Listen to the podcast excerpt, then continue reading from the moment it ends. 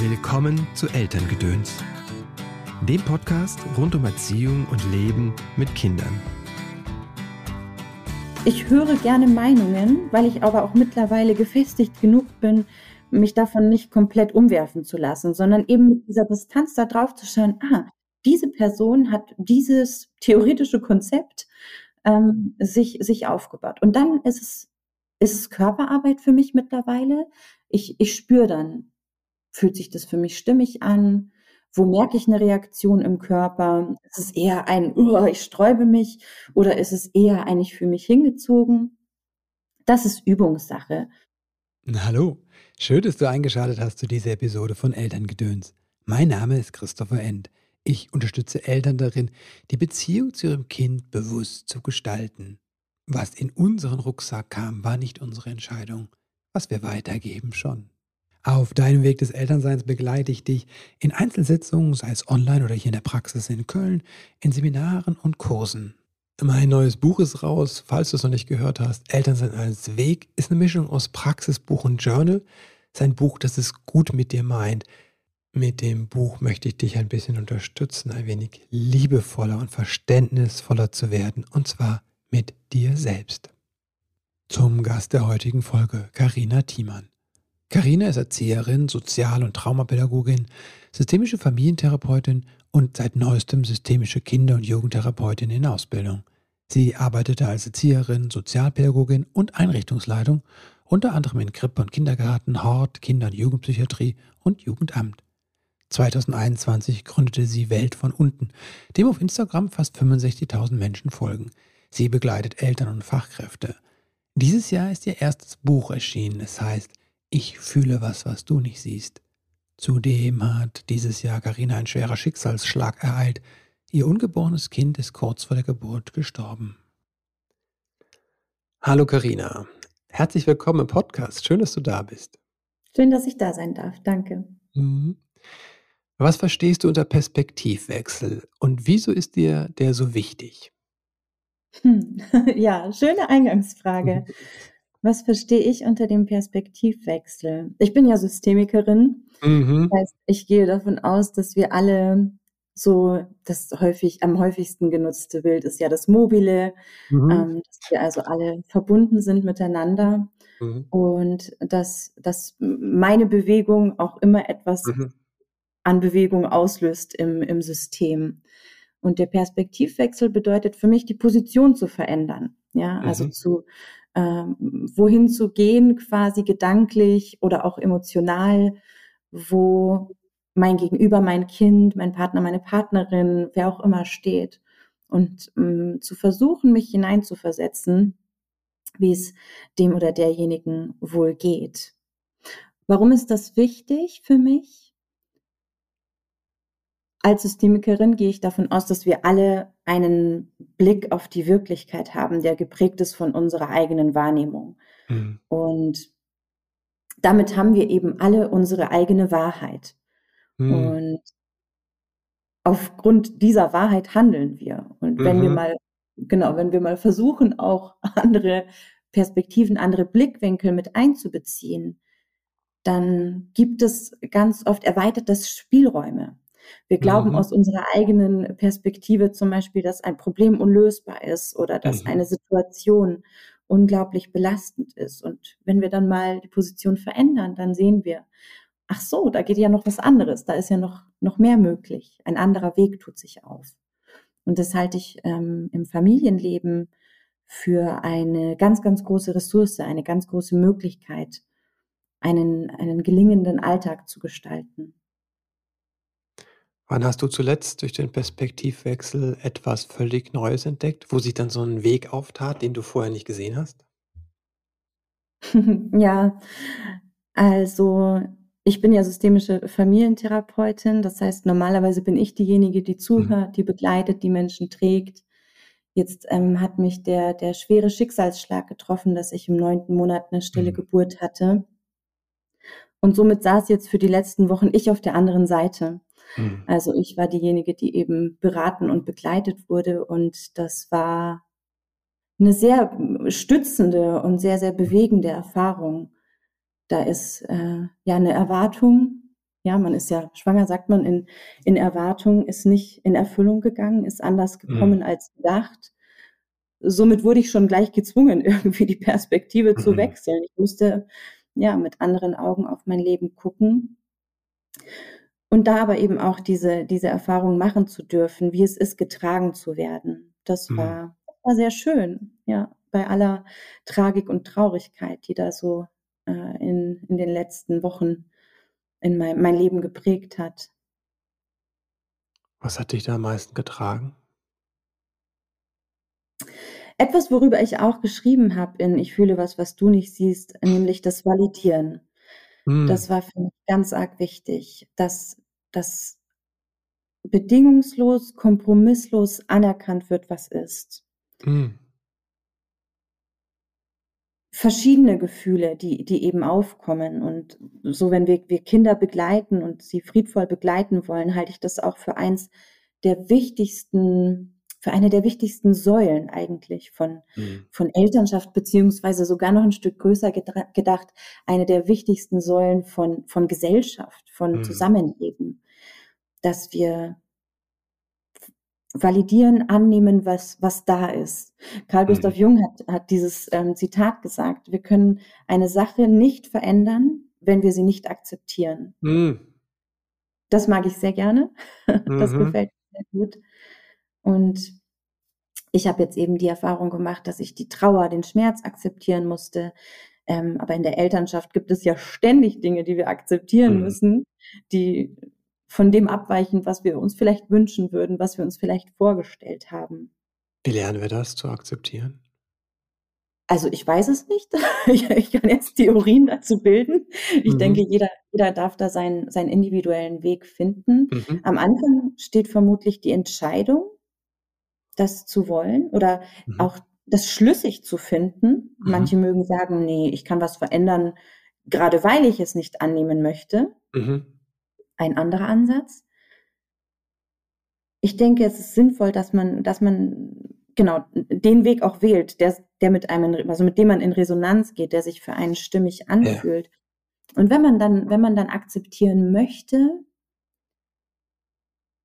ja, dann geht es ganz schnell, glaube ich, schon um das, um das, um die Konfrontation und das Aushalten von Gefühlen. Mhm.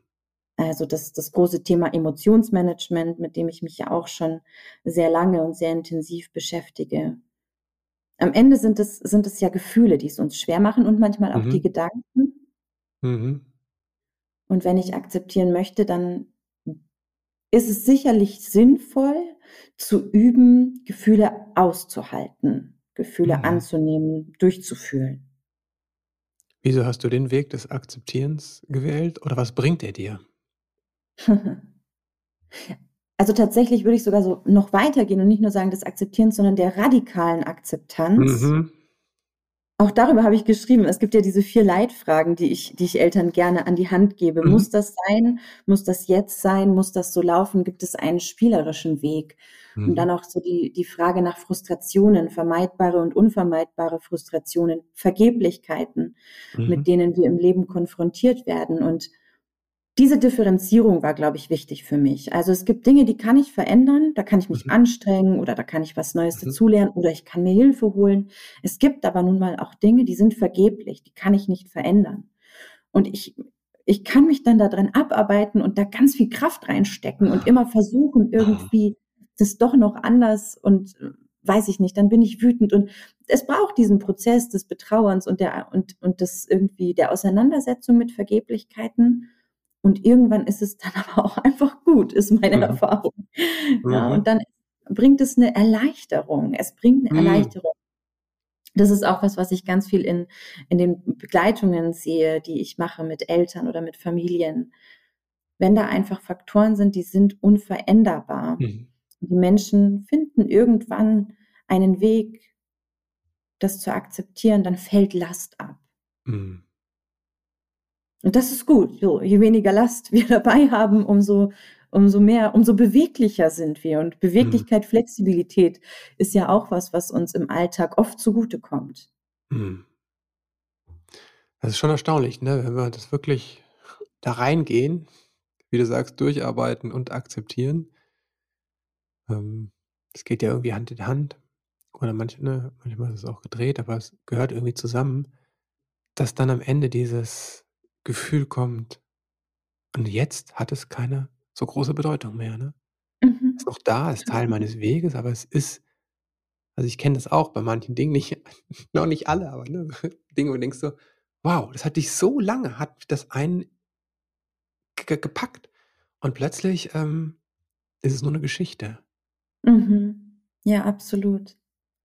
Absolut. Das Thema, bei dem das auch ganz deutlich wird oft, ist ein Thema, was ich auch viel begleite, rund um emotionales Essen und Mhm. Mhm. Körpergefühl. Mhm. Ähm, auch so, ja, den Körper zu verändern.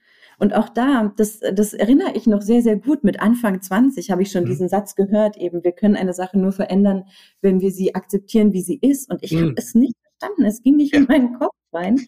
Dachte immer: „Aber wie soll ich es akzeptieren, wenn es für mich doch nicht akzeptabel ist?“ Ja, genau. Mhm. Mhm. Und heute, 10 Jahre später, denke ich: „Na ja, wie wie sonst soll es gehen? Ich muss ja Mhm. anerkennen, was ist.“ Ja. Ich muss nicht sagen, ich bin zufrieden und Richtig. einverstanden damit. Ich muss nicht einverstanden sein, aber ich muss es schonungslos ehrlich betrachten. Mhm. Nur dann habe ich irgendwie so wie wie so 'ne Base, von der aus ich Mhm. losgehen kann. Ja. Ja. Ich sage immer, du bist das ist der Unterschied zwischen Akzeptanz und Aufgeben und das Ja. wird verwechselt, ne? Ja, stimmt, ja. Aber das ist sehr schwer zu verstehen gewesen und dieses Mhm. eben Dinge zu verstehen, das ist, glaube ich, was das dauert manchmal einfach. Da Mhm. muss man dann lange drauf rumdenken. Ähm, ich schreibe ja auch darüber, wie's mit mit transgenerationalen Mustern zum Mhm. Beispiel aussieht, ja. Dinge, die wir schon von Generation zu Generation Mhm. weiter in uns tragen und Ja. weitermachen. Mhm.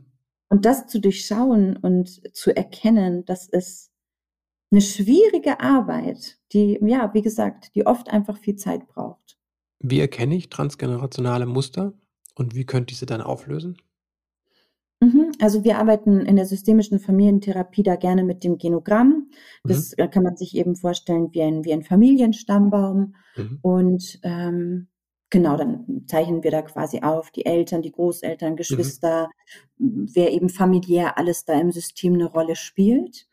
Und in den Beratungen und Therapien kommen wir dann da drüber ins Gespräch Mhm. und, ähm, genau, hinterfragen mal, wa viele Leute sagen dann: „Ja, ich weiß gar nicht so viel“ oder „Ich habe vielleicht auch Mhm. sogar gar keinen Kontakt zu meiner Mhm. Familie.“ Und doch selbst bei diesen Menschen so 'n bisschen was hat man ja immer doch erzählt bekommen oder Mhm. man hat noch irgendwie 'ne Tante, die man fragen kann oder Mhm.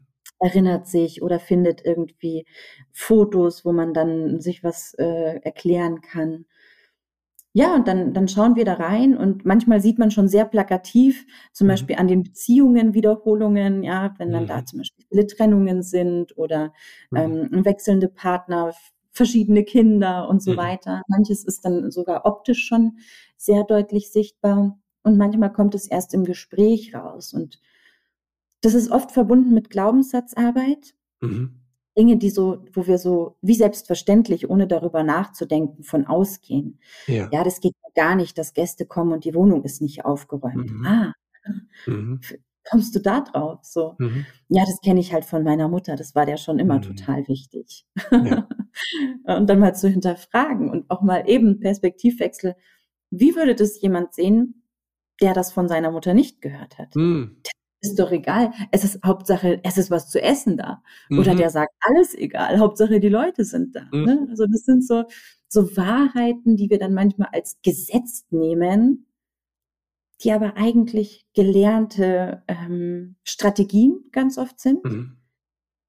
Auch ein Satz, den ich ja sehr gerne und sehr oft sage: „Jedes Verhalten hat einen guten Grund.“ Mhm. Und gut meint damit da dabei nicht, dass der dass der richtig und und moralisch, äh, toll Mhm. ist, sondern dass der valide ist, dass dass der irgendwo herkommt und irgendwo hingeht. Ja. Wie komme ich meinen Glaubenssätzen auf die Spur, oder wie werde ich mir deren Mhm. bewusst? Weil das ist ja wie 'ne Brille, die wir tragen, ne? Ist ja wie bei Ja. Projektionen so, dass es dann schwierig ist, ne? Weil wir es immer aus der Perspektive sehen und wir sehen gar nicht, dass da 'n Filter vor Ja. ist. Da ist es sehr praktisch, wenn man Kinder hat, mhm, mhm. weil ähm, die können einem ganz gut zeigen, was man so für Glaubenssätze mhm. hat. Äh, Kinder, die am Anfang einfach noch weitaus unbeschriebenere Blätter sind als wir und die sich oft ja einfach auch freier bewegen. Ja, mhm. klassische Situation ist beim beim Essen, mhm. ja, die einfach da mit dem mit dem Essen forschen und äh, arbeiten und ihre Experimente machen. Mhm. Ne? Und mhm. wir schon innerlich äh, kurz vorm Platzen sind, weil wir denken, mhm. das geht doch nicht. Ja, überall ist Karotte oder was auch immer. Also die Dinge, die mich aktivieren, die Dinge, mhm. wo ich merke, oh, das macht was mit mir, da werde ich mhm. wütend oder da, da ist es mir dann auf einmal ganz arg wichtig, dass Dinge auf eine bestimmte Art und Weise laufen. Wutanfälle, Ausbrüche, wenn ich schreie, wenn ich mich wirklich völlig anders mhm. verhalte, als ich mich gern verhalten würde, das sind auch Geschenke. Das mhm. sind also ein bisschen heikel, das zu sagen, ähm, weil diese Situationen natürlich im Erleben einen großen Leidensdruck und einen großen ja. Schmerz verursachen. Mhm. Und dennoch passieren sie, radikale mhm. Akzeptanz, und davon ausgehend, dass sie eh passieren, können wir schauen, was machen wir damit, ja. Mhm nach und nach. Das geht auch nicht so schnell, dass man gleich sagt, ach ja, jeder Wutausbruch oder jede Explosion, die ich bei mir ähm, wahrnehme, die nutze ich jetzt gleich. Aber vielleicht kann man mit der Zeit mal schauen, wie könnte ich das noch sehen? Ah, das ja. könnte ein Hinweisgeber sein mhm. darauf, dass mir eben da beim Essen das total wichtig ist. Mhm. Und dann beginnt diese Reise, ne? Eigentlich so ein mhm. bisschen wie eine, wie eine Zugfahrt eben. Und je nachdem, von wo man eben einsteigt, geht's dann, geht's dann weiter. Mhm. Dann kann man die Selbstbeobachtung sehr gut nutzen. Also Beobachtung ist eigentlich an und für sich schon eine Intervention. Mhm. Allein, wenn man noch gar nichts anderes machen kann oder möchte, sich einfach zu beobachten, möglichst wertfrei, mhm. ist schon, das ist schon so viel und so, so eine große äh, Intervention und Möglichkeit, die sich da auftut.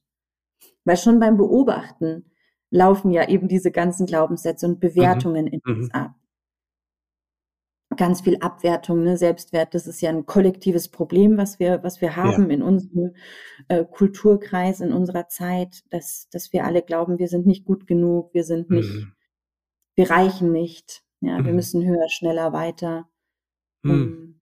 liebenswert zu sein. Dem ist mhm. nicht so. Wir sind alle erstmal bedingungslos liebenswert, so wie wir da mhm. sind. Mhm. Wow. Wie übst du das, das bedingungslose Lieben? Ich finde es manchmal gar nicht so leicht, ne, wenn ich so in die Politik gucke. Oder Menschen, die es auch noch anders machen als ich, ne. Ja, also man muss nicht alles akzeptieren, das ist wichtig. Ja. Also mhm. genau, ich darf, ich darf mich, da musste ich, das musste ich lernen, weil ich als Therapeutin so diesen krassen Blick hatte, alles Verhalten hat seinen guten Grund. Richtig. Da musste ich dann erst so im Privaten feststellen, okay, ich darf auch eine Meinung haben, ich darf Aha, auch das Kacke okay. finden. mhm. Ähm, das ist bei mir so ein bisschen andersrum gelaufen. Mhm. Nee, kenne ich gut, ja. Ja, und trotzdem ist es aber immer hilfreich, diesen Blick zu haben und immer hilfreich, auch mit den Bewertungen ein bisschen zu spielen. Ja. Ich kenne nicht die eine Wahrheit, ja, für Familien zum Beispiel, wie kann man seine Kinder gut begleiten. Ich bin mittlerweile so weg von Tipps und Ratschlägen, ja. weil man, es braucht die Individualisierung. Man muss schauen, wo stehen die Leute, ähm, was ist möglich, was ist nicht möglich ich finde total, dass, dass so diese wissenschaftlichen Standards, dass die ihre Berechtigung haben. Es ja. ist gut zu wissen, ah ja, was ist zum Beispiel, was entspricht unseren Bedürfnissen, was entspricht auch einer, einer Babypflege oder so, das ist gut ja. zu wissen. Mhm. Und dann braucht es trotzdem noch irgendwie so einen individuellen Blick, ah, okay. Um auf deine Frage zurückzukommen, wie übe ich das? Genau, ich spiele eben mit Bewertungen. Und dann, mhm. dann geht es viel um Abwägen und Priorisieren. Mhm. Auch wieder um radikale Akzeptanz vom Ist-Zustand. Und was ich auch total gerne mag, ist eine systemische Methode, nämlich die Wunderfrage. Mhm. Wenn es perfekt wäre und alles mhm. wäre, wäre wirklich super toll, wie mhm. würde es dann aussehen? So ein mhm. bisschen damit zu spielen. Das braucht auch so eine, so eine Grundstabilität. Mhm weil sonst kann einen das sehr traurig machen. Wenn man da sehr weit mhm. weg von ist, dann, dann würde ich die wahrscheinlich erstmal ein bisschen weglassen, die Wunderfrage, oder nur auf einen Teilbereich beziehen. Aber so mal eine Idee davon zu entwickeln, wie könnte es sein? Mhm. Und dann zu gucken, okay, wenn ich jetzt sage, eben auf meiner Skala von 1 bis 10, 10 ist so mhm. das Perfekte und ich bin bei 1, wie komme ich zu 1,1? Mhm. Wie kann ich ein kleines Stückchen besser machen? Nicht mal, wie komme mhm. ich zu 5? Weil das ist ja dann schon wieder die totale Überforderung und so viel ja. und ich habe doch gar keine Zeit und was soll ich noch alles machen? 1,1 ist schon, ist schon eine Veränderung. Mhm. Mhm. Ja, mir kommt das so gerade, ne, aber ich, ich bin viel beschäftigt mit der Umwelt und dem Klimawandel. Ne, so, und äh, mhm. es geht manchmal, gehe ich auch äh, ganz schön in die Verzweiflung so. Und als du gesprochen hast, habe ich nochmal so innerlich gedacht, ah ja, okay, dass ich nicht die 10 oder 20 immer anvisiere. Ne? Mhm. Ne? ja. Sondern wie kann mein äh, 1,1 sein, ja. Das ist gut. Mhm. Und trotzdem ist auch wichtig, dass wir ja mittlerweile so unseren Blick dafür weiten, dass wir nicht alles auf individueller Ebene lösen können. Ja. Genau, das ist, das ist ähm, eine zu große Last, die man, die man da dem einzelnen Menschen Richtig. aufbürden würde. Und das ist dann immer so, ich denke, habe dann so ein bisschen so ein Ping-Pong immer so. Mhm. Okay, wir können nicht alles schaffen, aber wir können ein bisschen was machen. Mhm. Aber das wird nicht reichen. Ja, weil es reicht ja auch nicht, weil es müsste noch auf anderen mhm. Ebenen passieren. Und ähm, genau, und dann ist, ähm, das ist auch eine Erfahrung, die ich jetzt durch die, oder eine, eine Leitlinie, die ich für mich so gefunden habe durch die Trauer. Was stärkt mich? Mhm. Diese Frage. Was stärkt mich? Und stärkt es mich und stärkt es meine, meine, also meine Zielerreichung? Ja. Wenn wir jetzt bei dem Umweltthema bleiben, ne? so du mhm. möchtest einen Beitrag dazu leisten, dass unsere Welt lebenswert, äh, mhm. äh, lebenswert bleibt für unsere Kinder. Stärkt es dich dann zum Beispiel, ja, dich darüber aufzuregen, wie die mhm. Politik handelt. Mhm. Ja, vielleicht, vielleicht bringt es eine Wut mhm. in dir mhm. auf, ja, die, die dich dann aktiv werden lässt und wo du mhm. sagst, ich starte eine Petition oder eine Aktion oder ich mache irgendwas. Super, okay, nutzen wir diese Kraft. Auch hier wieder, welche, also die Wertfreiheit. Man kann die Dinge immer, wir leben in einem, in einer dualen Welt, man kann die Dinge immer so und so betrachten. Mhm. Und dann bleibt uns am Ende die Entscheidungsfreiheit wie wollen wir es betrachten und wie gehen wir damit weiter. Das wiederum kann manchmal auch labilisiert sein, weil wenn ich alles entscheiden kann, dann mhm. muss ich auch alles entscheiden. Mhm. Und dann mhm. ist es wieder so, oh, Ohnmacht, Hilfe. Mhm. Wie soll ich das treffen? Mhm. Wie priorisieren wir dann, was wichtig ist? Oder wie machst du es? Ich hole mir schon viel Input von außen. Mhm.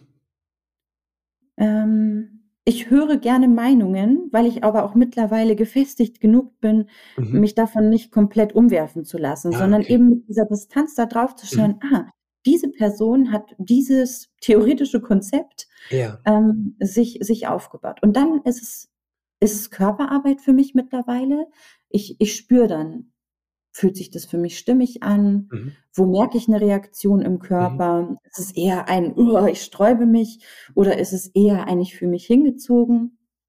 Das ist Übungssache, würde ich sagen. Mhm. Wenn man, also der Körper, der ist, der ist eigentlich unentbehrlich auf dem Weg von mhm. ich sag Persönlichkeitsentwicklung, Heilung, mhm. ähm, bei sich ankommen. Den kann man nutzen und da eben, ja, zu gucken, was stößt mich ab, was zieht mich an und auszuprobieren. Fehlerkultur, ganz, ganz wichtig. Mhm. Äh, ich treffe eine Entscheidung, ich priorisiere was auf die eine Weise und stelle nachher fest, oh hoppla, das mhm. war irgendwie nicht so sinnvoll. Mhm. Ich beschäftige mich ganz intensiv mit einem Thema, habe dann schon ganz viel Wissen darüber, habe eine Theorie, wie, wie die Dinge zu laufen haben. Mhm im Endeffekt machen wir ja mit der bedürfnisorientierten Elternschaft nichts anderes. Ja, ja, wir sind da so tief reingegangen und, und, und haben uns irgendwie da Ideen erarbeitet. Wenn ich mir das überlege mit den Zahnputzkörbchen und dann können die Kinder da noch ein Lied und jetzt gibt's auch noch diese Spiele, wo die wirklich da die Fische und also, das ist äh, schon intensiv, ja. Mhm. Okay, und dann schaue ich, passt es für mich? Mhm. Das, ich würde sagen, man merkt das, wenn man sich ein bisschen mhm. Zeit nimmt im Alltag, und irgendwann wird es ja auch lauter, ne? so mhm. über eben über solche Dinge wie Wutausbrüche oder krasse Konflikte, die hochkochen oder auch körperliche Symptome, mhm. die auftauchen, ähm, merken wir. Oder ist, da ist was in Disbalance, ja, da ist mhm. das Mobile irgendwie in eine komische Position geraten und dann können wir schauen, ah, wie, wie gleiche ich es aus? Mhm. Du hast gesagt, du hast so 'n, ähm so so so 'n Grund, habe ich verstanden, ne, in dem du gefestigt bist aus dem du heraus entscheidest und dann auf den Körper hörst. Was wären 3 Schritte, wenn du wenn jemand jetzt hört, sagt: „Oh, das hätte ich auch gerne, ne? Diese Mhm. Stabilität und diese Verbindung mit mir.“ Hm, hättest du 3 Schritte, wie man was man machen Mhm. könnte? Ich würde mit der Selbstbeobachtung starten, Schritt Mhm. 1. Ja. Und versuchen, die Wertfreiheit, so gut es geht, zu leben bei dieser Selbstbeobachtung. Wie wie geht das konkret? Was beobachte ich da? Ich Also, ich habe 'ne meinen Idee, ne? Ich ja, ich ja, ja, genau. ich eine meiner meiner auf meiner ersten Übung die Klienten dann mit nach Hause bekomme, die dann immer schon 'ne Ja. Veränderung wollen. Ich sage: „Ne, wir beobachten erst.“ Ja, ja. Ja, ich meine, das ist das ist 'ne Stilfrage. Will ich das Mhm. aufschreiben, Mhm. ähm, am Abend? Ja, will ich mich hinsetzen und in mein Tagebuch schreiben: Mhm. „Heute habe ich dreimal mein Kind angeschrien und musste einmal den Raum verlassen.“ Ja. Oder oder will ich vielleicht 'ner Freundin 'ne Sprachnachricht am Abend Mhm. aufsprechen und ihr das so Mhm. erzählen und sagen: „Hey, guck mal, ähm, heute hat hat äh, hat die Kraft nicht gereicht, noch 'n Mhm. gesundes Abendessen zu gucken. Ich habe einfach die Pizza reingeschoben.“ Mhm. Also, ich glaube, den den Weg, da kann man auch spielerisch experimentieren. Worauf habe ich Mhm. Lust? Man muss Mhm. auch manchmal, ähm, gar nicht das so groß machen, ne? Es Ja. reicht schon einfach so: „Ach, ich ich ich lasse das mal so mitlaufen. Ich habe diesen Impuls Mhm. bekommen.“ Und allein, dass dass dieser Anker gesetzt ist, macht ja, dass ich dann manchmal, äh, schon im Alltag merke: „Ah, krass, was“ dass ich diese Ebene wechsle Mhm. und und Mhm. „Ah, krass, was passiert eigentlich grade?“ Ja? Ich bin jetzt grade auf dem Weg, die Kinder abzuholen und ich schwitze. Ähm, ich habe hier irgendwie 1.000 Tüten dabei. Ich habe gar Mhm. keinen Bock, Erzieherin im Kindergarten zu treffen, ja, und oh nein, ich Mhm. habe auch noch die Wechselwäsche vergessen. Mhm. Ah Mhm. ja, dieser Film läuft grade ab. Und dann so Mhm. 'n kurz mal 'n Schritt beiseite zu treten. Hu, aha, das ist alles los grade. Mhm. Mhm. Ja.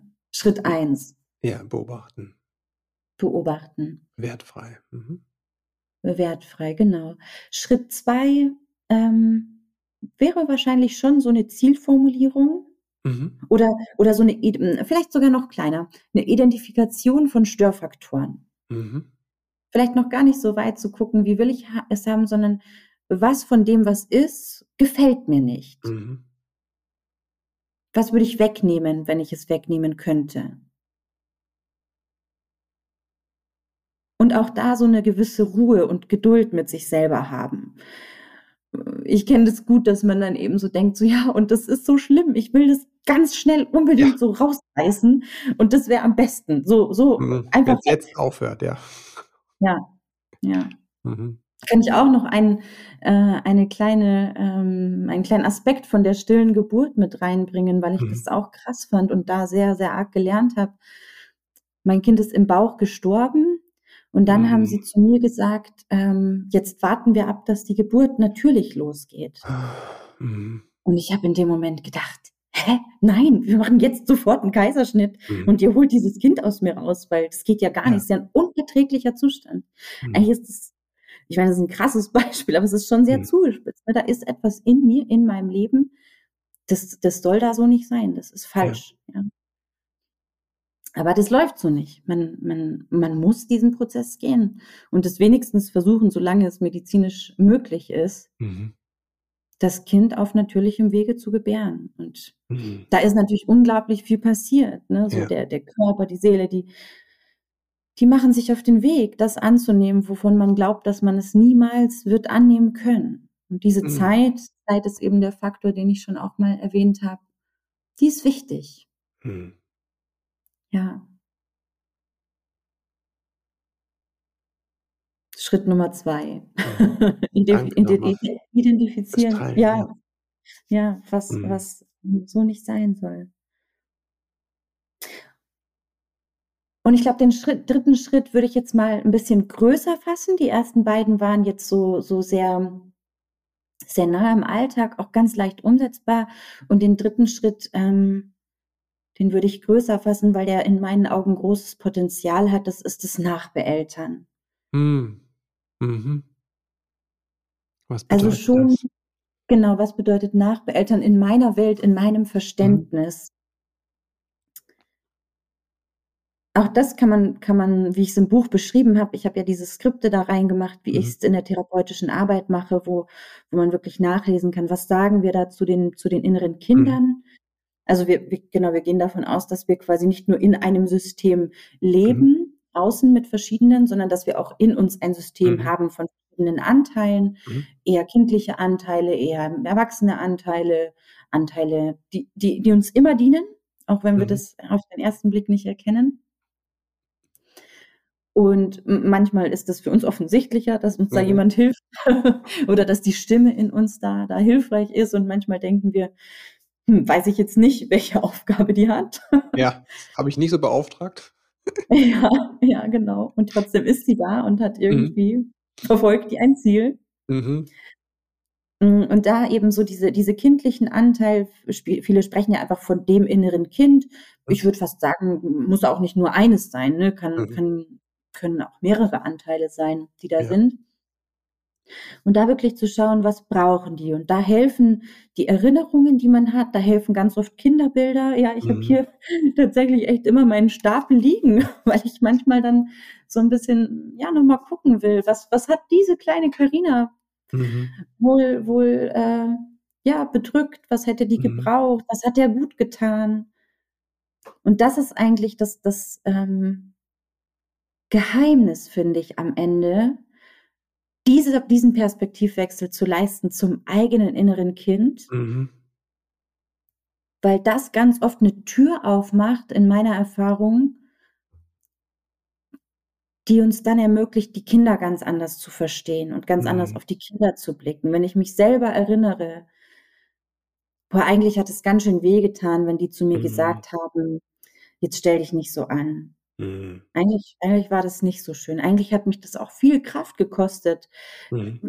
mich mit 3 schon selber anzuziehen für den Kindergarten. Eigentlich Mhm. hätte ich da noch 'n bisschen mehr Begleitung gebraucht. Mhm. Ah, krass, dann dann kann ich mein Kind wiederum ganz anders anschauen. Da muss ich aufpassen, dass ich Mhm. da nicht in ein: „Oh, alles, was ich nicht erlebt habe, kriegt Mhm. jetzt mein Kind“, weil es ist immer noch 'n anderer Mensch. Ja. Deswegen eben dieser Weg diese Brille, auch von der du gesprochen hast, Ja. ne?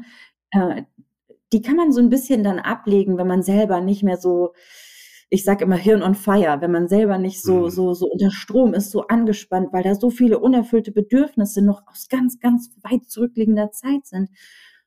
Und das ist schön, weil wir wir haben festgestellt, wir können das eben durch 'ne ment also, durch 'ne mentale Visualisierung, durch Mhm. Vorstellungskraft können wir da ganz viel, ähm, Schmerz lindern. Ja, wir Mhm. können natürlich nicht in der Zeit zurückreisen und ein Beispiel im im Buch ist ja diese Geburtstagsfeier. Da wurde die Geburtstagsfeier total lieblos ausgerichtet für das Mhm. Kind. Und, ähm, das war so 'n Schmerz, der immer noch wirkte und der auch mit Mhm. jedem Geburtstag des dann wiederum eigenen Mhm. Kindes aufflammte, ja? Und dann und dann kann man sich manchmal auch, Stichwort transgenerationale Muster, erklären, was da los ist, ja, mit Mhm. den Geburtstagsfeiern kennen sicherlich viele Eltern, die zuhören, Mhm. die immer krasser werden. Auf'm 3. Mhm. Geburtstag schon die das Hüpfburg-Paradies Mhm. organisiert wird und man sich denkt: „Wow, was Mhm. ist da los?“ Vielleicht ein Erklärungsansatz, ja? Mhm. Jemand, der selber das nicht so bekommen hat Ja. und jetzt denkt: „Okay, das das gleiche ich jetzt aus.“ Das muss Mhm. aber gar nicht sein, kann man sich viel Geld sparen. Mhm. man kann man kann sich das Hüpfburg äh, sparen. Man kann einfach für sich eben in so 'm in so 'nem Moment der Innenschau das das das annehmen, dass das schön gewesen wäre und sich das vorstellen: „Ah, wie wäre das denn gewesen? Ich stelle ich Mhm. ich bin jetzt mal der fürsorgliche Erwachsene, Mhm. ähm, für mein inneres Kind und und und sage dem: „Okay, hier ist dein Mhm. Hüpfburgen-Paradies.“ Und und dann ist vieles oft eben beruhigt sich, lindert sich, viel Schmerz kann gehen. Mhm. Mhm. Das heißt, ich baue die Hüpfburg nicht im Äußerlichen für mein äußeres Kind, sondern ich baue sie quasi mir innerlich für mein eigenes Kind Ja. Kind. Genau. Mhm. Ja, das ist schön, ja. Ja, finde ich auch. Ich meine, es Ja. ma es kreiert ja auch dann diese ganzen Geburtstagswahnsinns kreiert ja dann auch wieder neuen Druck im Außen. Äh, wie viele Mhm. Eltern kennen das nicht, die sagen: „Ich kann damit nicht mithalten“, ne, so. Ja, total. Ähm Wi wir haben einfach immer nur, äh, kreative Kindergeburtstage gemacht, ne, mit irgendwelchen Geschichten und irgendwelchen Sachen, weil uns das einfach Spaß macht auch, ne, so. Mhm. Und, ähm hm, so, ne? Klar gibt's auch so Momente, wie wir gemerkt haben: „Oh, da ist 'n 'n Druck dahinter“, ne? Aber sobald wir den Mhm. rausgenommen oder erkannt haben, wurd's wirklich sehr spielerisch und, ähm Mhm. mhm. Und wenn du jetzt sagst spielerisch, viele haben ja nicht so diesen diesen Zugang oder nicht so diese Mhm, mhm. Freude am Spielerischen. Ja. Und auch da kann leicht so wieder 'n Druck entstehen. Mhm, genau. Das war Und ich denke ich sagen, das ein ist unser Weg gewesen, ne? Genau, total. Ja, ja. Und auch auch oft mein Weg, weil ich total viel Freude habe am Spielen, Ja. ja? Also, das ist mit einer der Gründe, ehrlich gesagt, warum ich systemisch arbeite, weil wir Mhm. mit, ehrlich gesagt, Spielsachen arbeiten, Mhm, ja. Ich finde mhm. toll. Ja, wir stellen da irgendwelche Tiere und Figuren. Das ist, ähm, großartig, aber das muss Mhm. man mögen. Mhm. Und, ähm, manche haben nicht so den Zugang dazu. Und da ist, glaube ich, ein ein sinnvoller Ansatz erst mal der Freude zu folgen. Mhm. Muss nicht immer den schwersten Weg gehen. Irgend an manchen Stellen ist es doch sinnvoll, auch mal durch den Schmerz zu gehen und Mhm, ja, mhm. nicht zu vermeiden, aber so grundsätzlich darf ich der Freude folgen in meinem Leben und die Freude darf auf jeden Fall prägend und bestimmend sein. Und wenn ich Mhm. merke, eigentlich eigentlich habe ich hier schon die Freude verloren, ja, an dieser Planung von diesem Hüpfburgengeburtstag, dann loszulassen und zu schauen: Mhm. „Oh, okay“ „wie könnte es noch aussehen? Mhm. Was könnten wir noch machen?“ Wie kann ich unterscheiden, wann es sinnvoll ist spielerisch zu gehen oder durch den Schmerz zu gehen, ne? Das ist 'ne gute Frage, über die denke ich auch viel nach, weil Mhm. ich gerne so 'ne pauschale Antwort geben würde. Ähm, ich glaube, dass man das auch nur durch durch die Forschungsarbeit bei sich selber Mhm. herausfinden kann, indem Mhm. man ausprobiert. So, wir wir können nicht wir können vorher schwer wissen, wie es sein wird. Manchmal haben wir 'ne Tendenz Mhm. und dann können wir können wir ausprobieren. „Ah ja, ich ich merke, da habe ich jetzt eigentlich den größeren Widerstand“ „oder die größere Lust. Mhm. Okay, dann dann gehe ich heute mal folge ich mal der größeren Lust.“ Und Mhm. dann gucke ich, was am Ende dabei rauskommt und eigentlich ja, natürlich können wir Dinge falsch machen, aber Mhm. alles, was falsch gelaufen ist, können wir wiederum als Lernfeld sehen. Mhm, mhm. Denn ich glaube, wir dürfen wir dürfen wirklich einfach mutiger sein Mhm. und und schauen, wie's wie's läuft. Ja, unsere Kinder werden uns viel Feedback geben, wie wie sie das Mhm. sehen.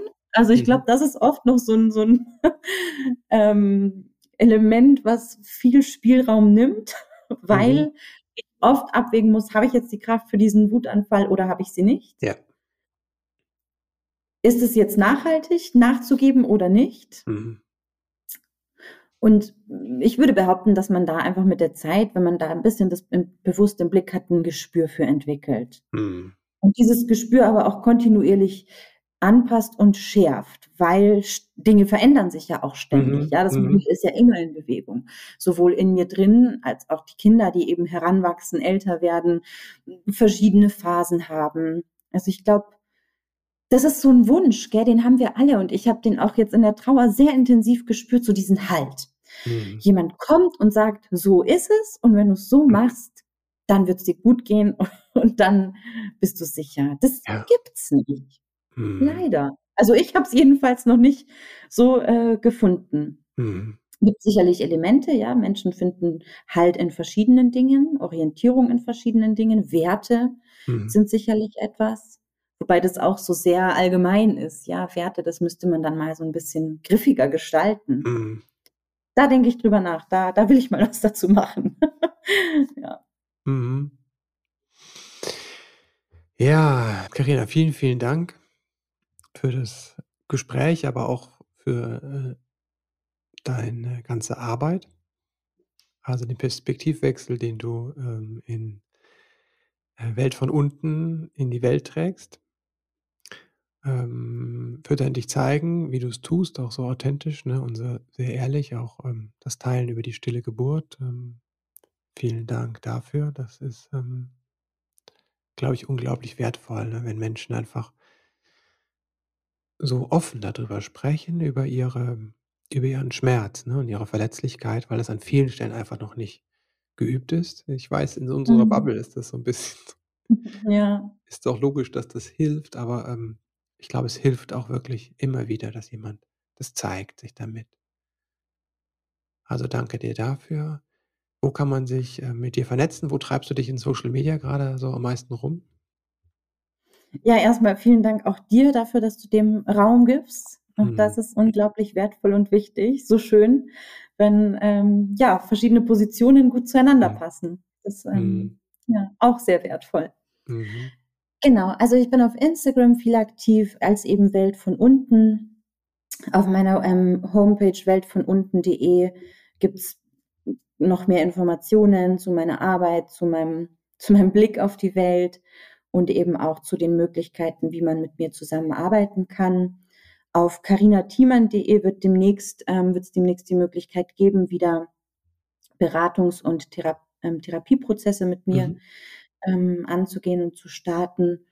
Und ansonsten mache ich aber auch viel mit Gruppen mhm. und äh, mit quasi offenen Runden, wo man sich dann zu, zu Abenden oder zu ähm, ja, Angeboten einfach anmelden kann. Mhm. Da genau, findet man alle aktuell, also ist es jetzt gerade wieder so ein bisschen erst am, am Losgehen eben, aber da findet man alle Infos dann nach und nach immer aktuell auf der, auf der Homepage. Mhm. Super, danke dir auch dafür. Jetzt zu den letzten Fragen, die alle meine Gäste beantworten können, wenn sie möchten. Wenn du an deine eigene Kindheit denkst, was hat vielleicht gefehlt, was du dir später selbst beibringen konntest? Also absolut das Gefühl, dass ich bedingungslos liebenswert und willkommen auf dieser Welt bin. Das habe ich als Kind nicht so sehen können. Mittlerweile mhm. glaube ich, dass meine Eltern mir das sogar sehr gerne zeigen wollten mhm. und das total gefühlt haben. Mhm. habe ich ähm, keinen Groll mehr. Das, das ist schön. Mhm.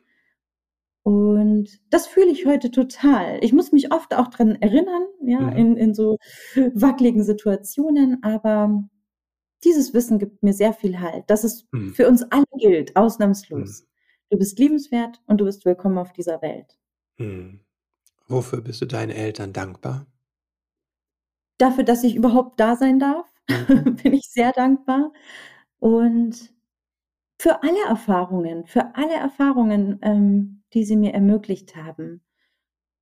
Und meiner Mutter bin ich wahrscheinlich ähm, besonders dankbar dafür, dass sie viel Wert auf Bildung gelegt hat. Mhm. Dass sie da immer mit den Ellenbogen drum gekämpft hat, dass ich Zugang zu Bildung habe, weil das mhm. natürlich einfach mir ganz, ganz viele Türen geöffnet hat und ganz viele mhm. Wege geebnet. Mhm. Wenn du werdenden Eltern drei Tipps mit auf den Weg geben könntest, so deine drei Wahrheiten über das Leben mit Kindern, was wären das? ähm, achtsam mit den eigenen Erwartungen umgehen. Mhm. Man darf Erwartungen haben, man darf auch einen Anspruch haben und man darf da flexibel drauf reagieren. Mhm. So, Nummer eins. Nummer zwei, das Bewusstsein, dass, dass das ähm, Leben mit Kindern, ohne Kinder, immer Herausforderungen und Geschenke mit sich bringt. Mhm. Jede Situation, auch eben diese großartigste Situation, wenn man das denn so fühlt, dass ein Kind in die Familie kommt, kann Geschenk und Herausforderung sein und, mhm. und auch diese Mikrosituationen, die man, die man erlebt, ja, jeden Tag. Mhm. Das nach und nach so ein bisschen vielleicht zu entdecken, die Geschenke und die Herausforderungen. Und als drittes, ähm, man muss da nicht alleine durchgehen. Mhm. Finde ich auch ganz wichtig, sich also zu Netzwerken, sich Kontakte zu suchen, denen es ähnlich geht oder mhm. denen es ganz anders geht und da im Austausch zu sein und ähm, sich gegenseitig zu stützen. Mhm. Ja, das finde ich auch sehr stärkend. Mhm. Also achtsam mit den Erwartungen, mhm. Geschenke und Herausforderungen sehen und wertschätzen und ähm, unterstützt sich gegenseitig. Mhm, Ja, genau. genau. Karina, Ja. vielen Dank. Ich danke dir. Mhm. Schön, dass du eingeschaltet hast. Und falls es dir noch keiner gesagt hat, heute möchte ich dir Danke sagen für dein Elternsein, denn dass du eingeschaltet hast, zeigt ja, wie engagiert du bist, dass du im Leben mit deinem Kind etwas anders machen möchtest. Danke dir dafür und jetzt wünsche ich dir einen ganz wundervollen Start in diesen Tag. Alles Liebe und bis bald.